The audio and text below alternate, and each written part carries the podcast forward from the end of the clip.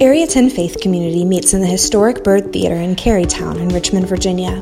As of August 2nd, we have resumed in person worship services on Sunday mornings at 10 a.m. We are committed to the health and safety of our families and will continue to offer our simultaneous live stream at youtube.com slash area 10 faith community. We hope you'll join us at the Byrd Theater again soon, but in the meantime, we're providing the best possible online experience we can for you. Now, on to this week's message. I've had the opportunity over the years to visit some really great cathedrals. And I don't know if you've ever stood in a cathedral, but it's, it's, it can be a very awe inspiring thing. You, you look around and you see the design and the work that went into it, and you think, man, this is hundreds, if not a thousand years old. And, and you wonder, like, what was going on in the architect's mind as they, as they designed this place? What was going on with the builders and the people who put it together? What were they thinking? Were they, were they designing something so beautiful and so intricate and ornate? Were they, were they working on all of these details in order to glorify God, or were they just, you know, trying to get a paycheck? Or, or were they, like, what was going in on, on their minds that they made something so profound and beautiful?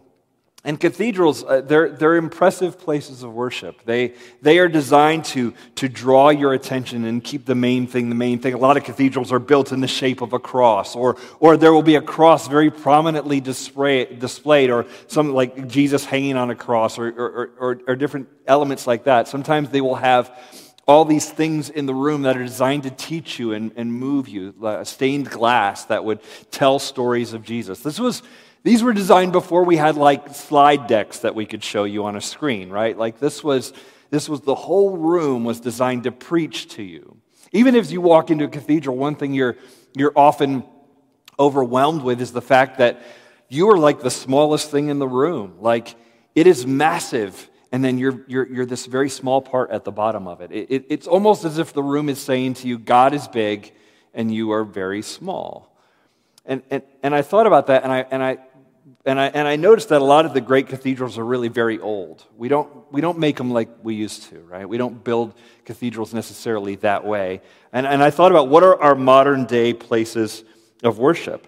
And, and I thought about a stadium right? A, a, a, sports stadium is, is a place of worship. It's where people gather and they, and they celebrate the thing that matters most to them. And, and some of them are massive. The, I think the big house in, in, in Ann Arbor, Michigan holds like 110,000 people. Can you imagine all that? Many? You can't imagine a crowd like that at all during COVID. But before that, can you imagine that, you know, 110,000 people come together to what? To worship. We do it in, in stadiums. We do it in concert halls. Think about a, a, a, concert hall. It is a place where we gather to worship, in a sense, uh, something that we, that we very much value. Now, now, you might be like, man, that's not worship, Chris. That's like it's cheering for your team or whatever. But is it all that different? I mean, at a concert venue or at, at a stadium, you're going, to, you're going to raise your voice. You might even sing. You're going to cheer. You might wear a shirt that matches the thing that's going on in the, in the room, like in the, in the building, in, in the place. You might wear the shirt. You're going to give a lot of money towards it because you really value it. Like, there's a lot of similarities there between sort of historic worship and what we do in stadiums and, and, and concerts. Um, I think there's something going on there. We, as humans, we were created to worship. Uh, fish swim, birds fly, humans worship. This is, this is what we, we do. Now, the word for worship in the scripture is this, in the New Testament, is this word proskuneo. It's like the idea of falling, falling down on our face or, or kissing or, or a bow towards something. This is the idea of worship that we, that we bow towards God. We say, this is something we honor. This is something we are bowing down, down towards, kissing, uh, saying we love. Like that is, that is what's going on when we worship. And I think when you think of it, in those terms, you see that we bow down and worship all over the place. It's, it's a big part of our culture. When you know what you're looking for, you see it everywhere. You see worship in a church, right? In a church building. You see worship happening, or in a movie theater. I always love this place because it, it, it's kind of like a cathedral, right? Because it's big and you're, you're little, right? But it's also got the informality a little bit of a movie theater and the discomfort of an old movie theater. It's like a, a good mix of things. Um, unless you sit in the middle section, insider tip. Uh, the seats are better there.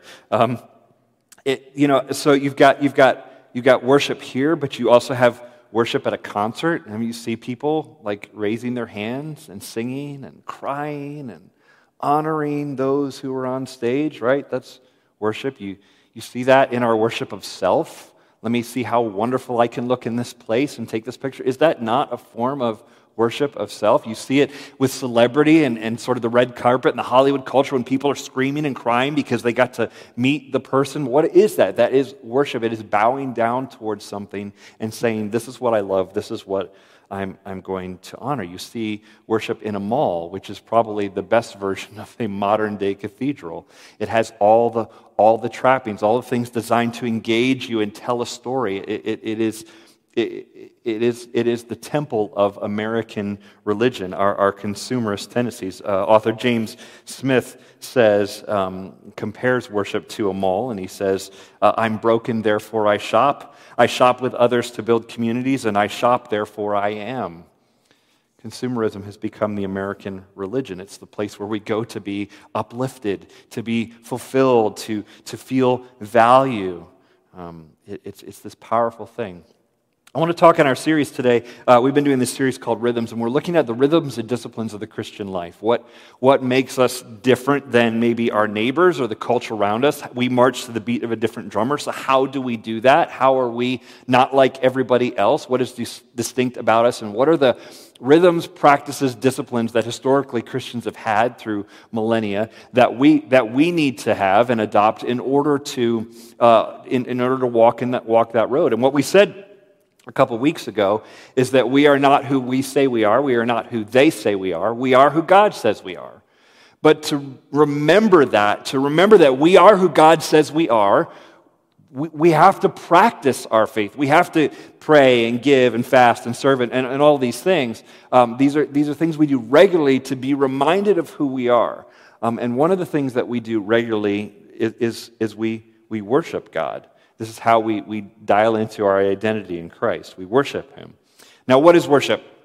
There's a, there's a lot of history behind worship. People have been doing it in different ways throughout, throughout all of time. And I want to go way back to uh, ancient Israel, and I, and I want to point you to just a couple scriptures that, that describe what worship was like for them. And just full, full disclaimer here, it's a little weird compared to what we're used to, and some of it's almost a little gross. Like, so let me start here. First Corinthians 16, or First Chronicles 16, 29, describing ancient worship. It says this Ascribe to the Lord the glory due his name, bring an offering, and come before him. Worship the Lord in the splendor of holiness. So they're saying, hey, we need to worship God, the glory due his name. He's, he's worthy. And you're supposed to bring an offering, so you're supposed to bring something as you come to worship. Now, there, there was financial things often that, that would happen with that, but, but uh, really what it's talking about is bringing um, some sort of sacrifice that you're going to offer, some sort of animal um, sacrifice. Now, that's um, gross to us that animals get cut up, and uh, that sounds very like ancient uh, blood, blood and fire, and, and all of that, like very ancient it sounds very pagan to us. It sounds very far away. Remember, this is thousands of years ago in a culture very different from our own. And, and there was this thing going on where people would bring offering, they would have animals and all that. Um, that was part of it. But they also used music. Second Chronicles 29, 28, the whole assembly worshiped. Oh, what were they doing? Well, the singers sang and the trumpeters sounded. All this continued until the burnt offering was finished. So while they're cooking up a sacrificed animal, people are singing and the trumpet is sounding. Again, don't get too hung up on this. This sounds a little bit like this weird sort of appeasing the gods kind of stuff. And it's sort of like, man, why does God even want that? Why does he want people to be like slitting throats of animals and burning them up? And like, that's just, that's just weird and kind of gross. Let me, give you, let me just give you two quick thoughts on that. Number one uh, is this if the goal really of worship is to help transform our souls from the inside out, then what you have to do is engage the whole person. We're not trying to, worship is not designed to help you think differently. It's not help, designed to make you act differently. It's not designed to make you feel differently. It's designed to put it all together for the transformation of your soul. And in the ancient world, the way you put it all together was, and there was an animal that was sacrificed, like like if, if a lamb's throat is slit in front of you, gross, right? But if it's slit in front of you and you know it is for your sin, you know it's because you have sinned against God, That's a very real, striking, like visceral thing that's happening. You're not like, oh, my sin is no big deal. You're like, no, I sinned and then an animal died and bled out all over the place. Like, it is real and it's dark. And you realize, oh, my sin costs something in the world. My sin matters when I, when I blow it. There's, there's something at stake here. So when animals are sacrificed, when there's burning, there's a smell to it, there's songs people are singing, you're going to raise your voice, you're going to articulate something, you're going to hear something, you're going to pray, you're going to maybe lay down. Like it engages all of the senses, the whole person, because the goal of it is to transform the whole person. This is why you do it. It's not just something I watch, it's not just content, it is a, a fully immersive experience. Um, that's, that's the point, point of it. So don't get freaked out because it may seem gross in the ancient world. It is striking and it was moving and it was powerful and it was serious. So that's, that's the first point. The second point I want, I want you to notice in this is that in the New Testament, when you see worship, the game kind of changes. The book of Hebrews tells us that Christ was our sacrifice once and for all. Like his death on the cross means we're not doing the animal thing anymore. He died for our sins to make us right before God. So in the New Testament, you don't see in the, in the Roman world, say 2,000 years ago, you don't see them continuing on with this like animal sacrifice, blood thing, all that, all that kind of stuff. You see uh, a, a, different spirit. The, the goal is still transformation of the heart, but the externals are going to look a little different. In fact, Jesus has a conversation with a woman. She's, she's known as the woman at the well. Uh, and they have this conversation, and, and they're talking about um, where you would worship. The woman wants to know from Jesus, hey, where are we supposed to worship God? Because she thinks buildings and temple. She's thinking, well, the temple's in Jerusalem, should we worship there? But we have this other holy site, should we worship here? This is a very common idea and a common question in the ancient world is what is the right place to worship. Where should we be doing that? And she wants to be right with God. She's like, How do I worship God? Should I go over here and do it, or should I go over here and do it? And Jesus says to her this, John 4. But the hour is coming, and is now here, when the true worshipers will worship the Father in spirit and in truth. For the Father is seeking such people to worship him. God is spirit, and those who worship him must worship in spirit and truth. So he's emphasizing this point. No, no, it's not the place, it's more like the interior space. It's, it's what's going on in you. What God desires is not that you show up to a building necessarily, it's not that your building's beautiful. What God desires is that your heart gets right. It is, and that has always been the case the transformation of your heart and soul. And so he says, um, you need to worship God in spirit and in truth. When we gather what we, what we teach, what we sing, this needs to be rooted in, in truth.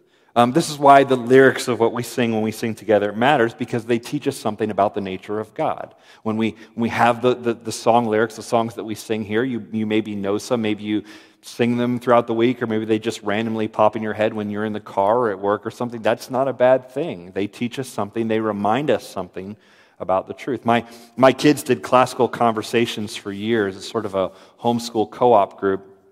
And man, the, the, the thing of the, the way they teach to children in, in classical conversations, like in elementary grades, um, everything has a song.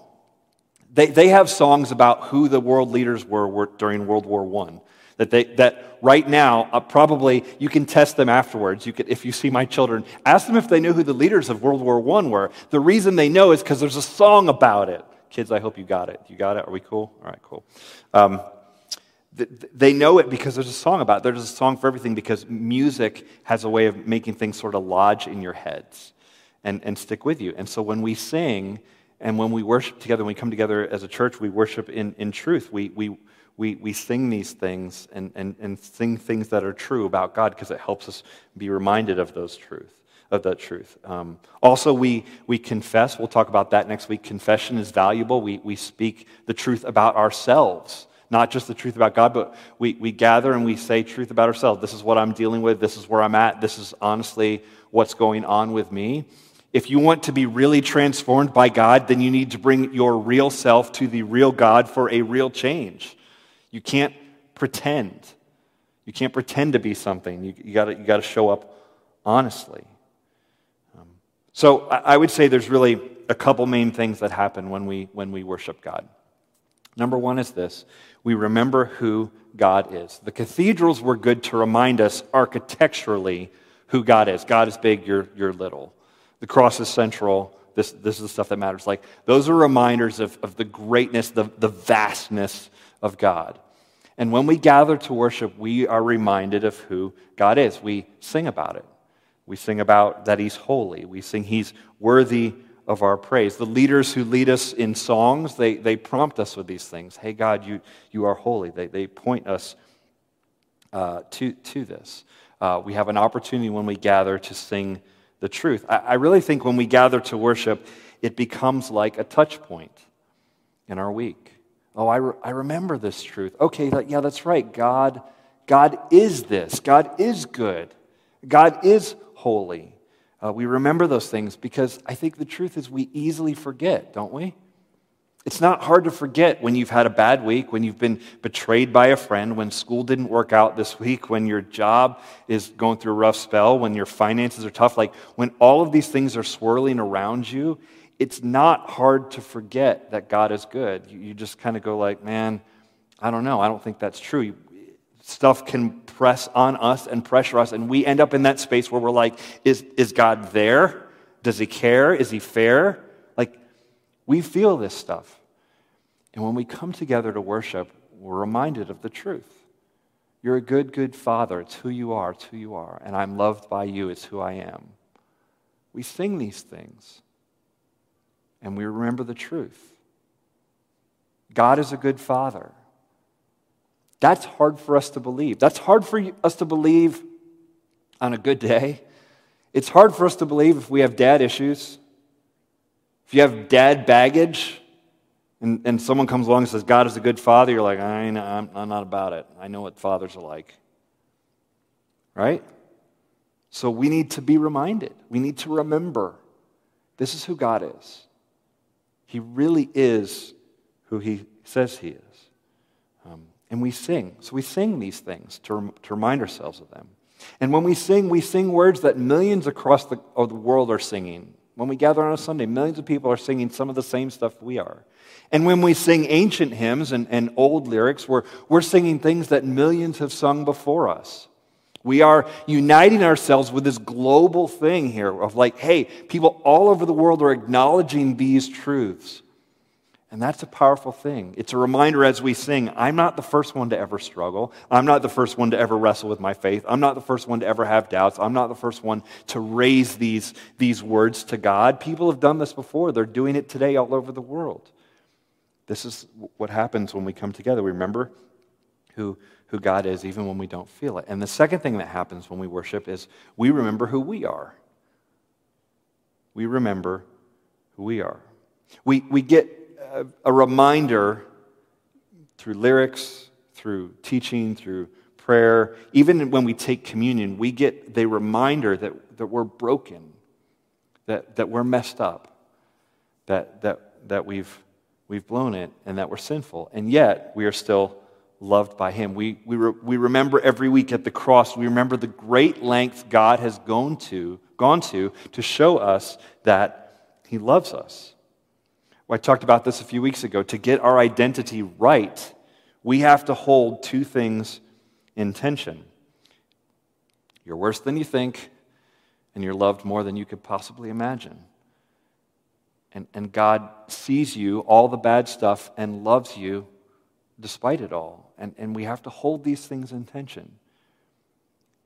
Because when we hold them in tension, then we can start thinking rightly about God and, and, and our relationship to Him. Because it, otherwise, if we don't hold those things in tension, what we do is when we have successes, we get too full of ourselves. And when we have failures, we get too down on ourselves. So we hold these things in tension, and worship reminds us of that. It reminds us of our place. We are disciples of Jesus, we are children of our Heavenly Father. We are brothers and sisters in a family. That part is the part that's kind of nagged at me over this last year.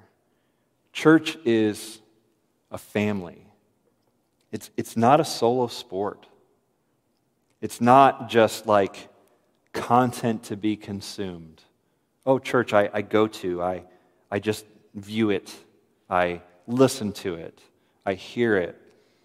Yeah, it should engage the senses, but it's, it's a community coming, coming together. And that's maybe been one of the hardest things over, over the last year is, is how, how that has been fragmented. It should be a community of broken people coming together to serve God, to love God and love people, and be part of this greater mission in the world. Um, it's this corporate thing. In fact, I was reading through, um, looking at how, how, worship is talked about in the New Testament, and I came across Ephesians 5. You may have heard this scripture before, but I want to read it to you, and I want to point out one little thing that I, I don't normally pay attention to in this verse. Uh, Ephesians 5, verse 18, it says this And do not get drunk with wine for that is debauchery, but be filled with the Spirit, addressing one another in psalms, hymns, and spiritual songs, singing and making melody to the Lord with your heart, giving thanks always and for everything to God the Father in the name of our Lord Jesus Christ. All right, so he's telling the, Paul is telling the church at Ephesus, when you get together, don't, or, or, or he's saying, like, don't get drunk. Um, that was a real challenge in, in the first century in the way they did feasts and gatherings. We'll talk about that more when we study the book of 1 Corinthians because it's all in there. Um, but, he, but he said, when you get together, don't get drunk. Instead, he says, sing, sing, to one another, and he says psalms, hymns, and spiritual songs. Well, I, I, I, remember studying that in college, talking about that. That's where my mind always goes to is what's a psalm, what's a hymn, what's a spiritual song, why are we singing these, you know, kind of what's going on, and looking at that. But notice what it says right before that. It says, sing to one another. Isn't that weird? Like the way we think of singing in church is we think we're singing to God. And we are, but that's not all that's going on. We're singing to one another. When you sing, it does something for me. When I sing, it does something for you. It, there's something about it that builds each other up. And, and this is true even if you're not a good singer. Like you're like, Chris, when I sing, it does nothing for anybody. No, that's, no, it's, it's that you're doing it. It's, and it's that we are doing it together, that we, that we raise a hallelujah, eh, that we, that we bring that all together and sing. There's something about that that, that builds us up, that encourages us, that I look around the room and I go, oh, yeah, I'm not the only one who believes that this crazy guy rose from the dead and that there's God in the flesh and all these things. Other people believe this too. It's, it's, it's powerful. It's a powerful thing to sing together. I remember seeing it happen spontaneously in our country. Do you remember 20 years ago, right after September 11th, um, that, that, that congressman spontaneously sang God Bless America on the steps of the Capitol building? It's hard to imagine that happening today, and that was just 20 years ago, right? It's hard to imagine any part of that happening, right? But they spontaneously sang God Bless America. Why? Because in the moment, singing together was a unifying thing. More recently, I remember President Obama singing Amazing Grace at the funeral for the victims of Charleston shooting. It was a powerful thing. He led people, and people joined in with him singing Amazing Grace. Why? Why sing in a moment like that? Because there's something going on there when we unite our voices. It kind of, it kind of unites our hearts. There's something more than just the song happening. There's something powerful and, and, and profound. It, it brings us together. And I think one of the, one of the biggest flaws in America is you're real interested to see how I'm going to end this sentence, right? One of the biggest flaws in America is that we're so hung up on independence. We're so into it. We have a declaration of it. We're taught it in civics class as kids. Independence, independence. We're the, we're the people of independence. Do you hear? The, you know, it, it, we're, we're, we're about it in this country. And something's not right there. We celebrate it. Oh, you're strong, fierce, independent. You don't need no man. You don't need no woman. You're, you, it's all about you do it. You got this. You got this, bro. You got this, girl. You go. It, it is you and you alone. It's just not how we were designed. We're not designed to be solo like that. We're not designed. The, some of the most meaningful things in our lives will, be, will come from us being tied to someone else and to something else, not from being fiercely independent. Look, I, I, I like freedom. Freedom is biblical. But the kind of uber freedom that we chase in this country is not. We're not called to be independent. The Bible doesn't hold up independence as the thing. What it holds up is dependence on God as the thing and interdependence with one another. We are connected to Him for our lives, for every breath that we take. And we are connected to one another in humanity. We are, we are, we are a family. We're supposed to be brothers and sisters in Christ walking this thing out together. And when we gather to worship, we are reminded of both things. We are reminded that we're dependent on God, and we're reminded that we need each other and that we are, we are in this thing together with each other. We need this regularly. We need the rhythm of it. There's a reason Christians have gathered at the beginning of every week from the beginning of Christianity is because we need the, the regular reminders of what life is about, what we're here for, where we came from, where all of this is going. We need those reminders. I need those reminders too, and I realized this over the last year. I don't need to gather with everybody in this room to be a Christian. You don't, probably, right? You can read, you could fast, you could pray, you can sing, man, turn on Spotify and find a song and sing along. Like, you can do that. You can give. You could give money. You could serve. There's lots of things you could do outside of being part of a, of a community like this. Um, but what I recognize is that when COVID hit and this gathering was removed, there was something missing. There was something missing. There's, I miss seeing faces faces with tears, faces with laughter. I missed gathering with people to remember that we're not alone when people were feeling so alone. It does something for us. It even affects our, our emotional and, and mental health. They did a survey in 2020 about people's emotional and mental health. Uh, people, um, and, and, and they asked people how many of them would rate their mental health in 2020 as being excellent and they compared it to 2019. Now, wouldn't you guess that of all demographics, of all age groups, of all categories of people, nobody is going to rate their mental health better in 2020 than it was in 2019? Basically, right? Maybe like Zoom stockholders.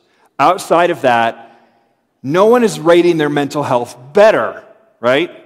So they did a survey. I want to put the results up. They're small, uh, so you can't see them. But here's the thing across all demographics, here's what I want you to notice. Everybody's mental health, the way they rate, their mental health is excellent, is worse than the year before, except one group of people. And it's not a huge increase, but a 4% increase for people who attend religious service weekly, not monthly, weekly. The only people who said their mental health was better in 2020 than over 2019 are people who were doing this, who were gathering regularly. What is going on with that? I don't know. I don't know all the ins and outs of it. But I know God's up to something when we gather. There's something happening here. I had someone come to me last week and say, God's Spirit is at work in this. You, you can sense it. There's something going on when we, when we gather together. And, and, and the worship of, us, of, of, of God's people, it affects our emotional and our mental state. Now, is it a magical cure all? No, it's not. But God is doing something here. So let me give you a challenge.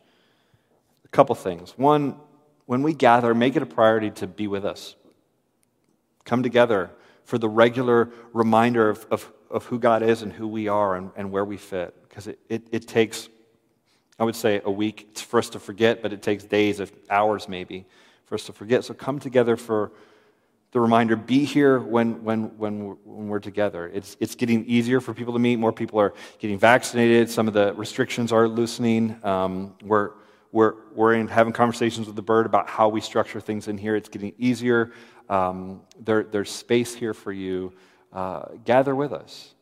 Um, and, and, and let's, let's honor God together. Um, it's because it's a, it's, a, it's a powerful thing. And, and then with that, invite someone to join you. I don't know, like, when, when people talk about all that went on over the last year, obviously COVID's a big thing. But to me, it's more than that. Like, it's, it's not just the COVID thing. Um, it, it's so much that happened over the summer with different riots and protests and, and, and the election and, and just a lot of like political and social unrest that was going on throughout, throughout culture. Um, and, and I think for a lot of people, there was a lot of disillusionment. Um, disillusioned in God, disillusioned with the church, I get it. Um, I, I, I, can see where the church has failed. Uh, disillusionment with science because I was told this and now it's this, and but I don't believe that, and, and this doesn't seem right, and like it doesn't always add up cleanly, and it's not always great, and disillusionment with friends and family, people you counted on, teachers, people you relied on, people. Uh, there's a lot of disappointment out there and disillusionment, and I, and I wonder if people are ready to try faith. Maybe in a way that they haven't before. And so maybe this is the time to invite someone. We, we, we're going to do two services in here on Easter Sunday, April 4th. Invite someone to come with you and say, come be part and connected to the thing.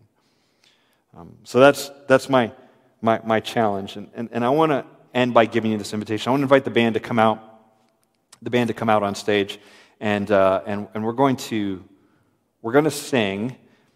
So we've talked about that some already, right? But I want to do something different. Um, I've got some people who are going to come forward to the front, uh, some, some, some leaders in the church, and they're going to stand along this rail here in the front.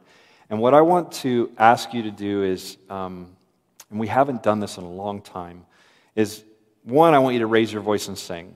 Doesn't have to be loud, doesn't have to be uh, on pitch, you know, just do, you do your thing, right? But let's raise your voice and sing together. I mean, we're going to sing a song called Oh Come to the Altar. We're not coming to a, a, a blood altar animal sacrifice thing any, anymore, right, in history. That's not, that's not where we're at. But we do invite you to come forward and be part of this thing. And so, what, what I want you to do is sing. And as we're singing, um, if you want someone to pray for you, to come forward and let those people pray for you. Um, they're wearing masks, you're wearing masks to be fine. Just come forward, share with them how you want prayers, and, and let them pray for you. And if you're watching online, write your prayers in the chat box. Hey, could someone pray for me about this? And we will pray for you this today. Actually, I'm meeting with the uh, the elders we're meeting this afternoon. We will pray over those that you put in there today. Um, so, so, so do that as well.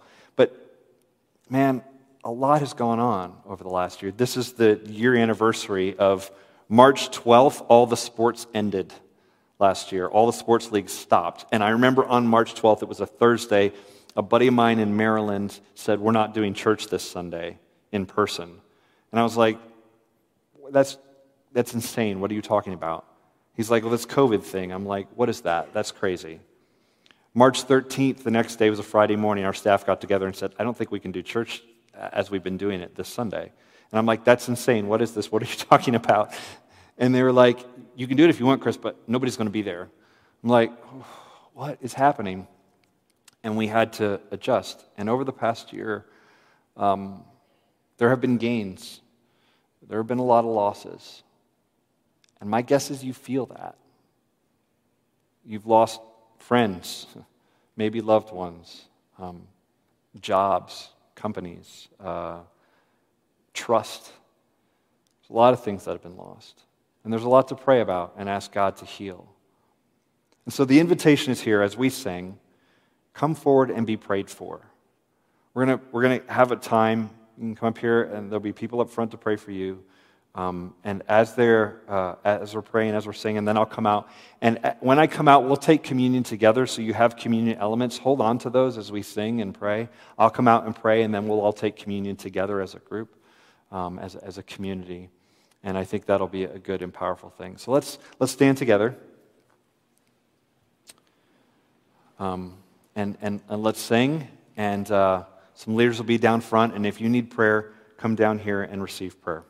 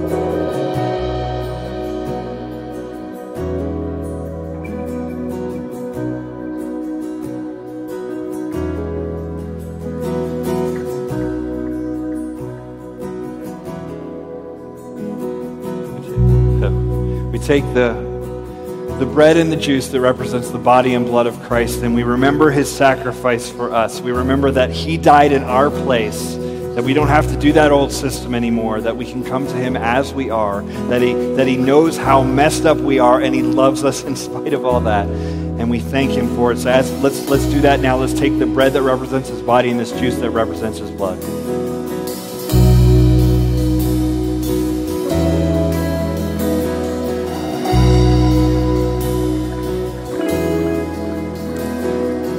Father God, I thank you for everyone in this room and everyone watching online who are, who are, who are tracking with us today and who are dialed into you. God, we are your worshipers. We are your people. We are your children. And we honor you as, as uh, worthy of our praise, as, as the great God over, over us. God, help us to um, understand that. Help us to remember that as we come here, that uh, you are great. And, and, and God, we claim our, our, our dependence on you and our interdependence on one another. Thank you, Lord, for this community, for it standing through uh, just a crazy year over the past 12 months. God, walk with us as we go into whatever challenges the future has for us. In Jesus' name we pray. Amen.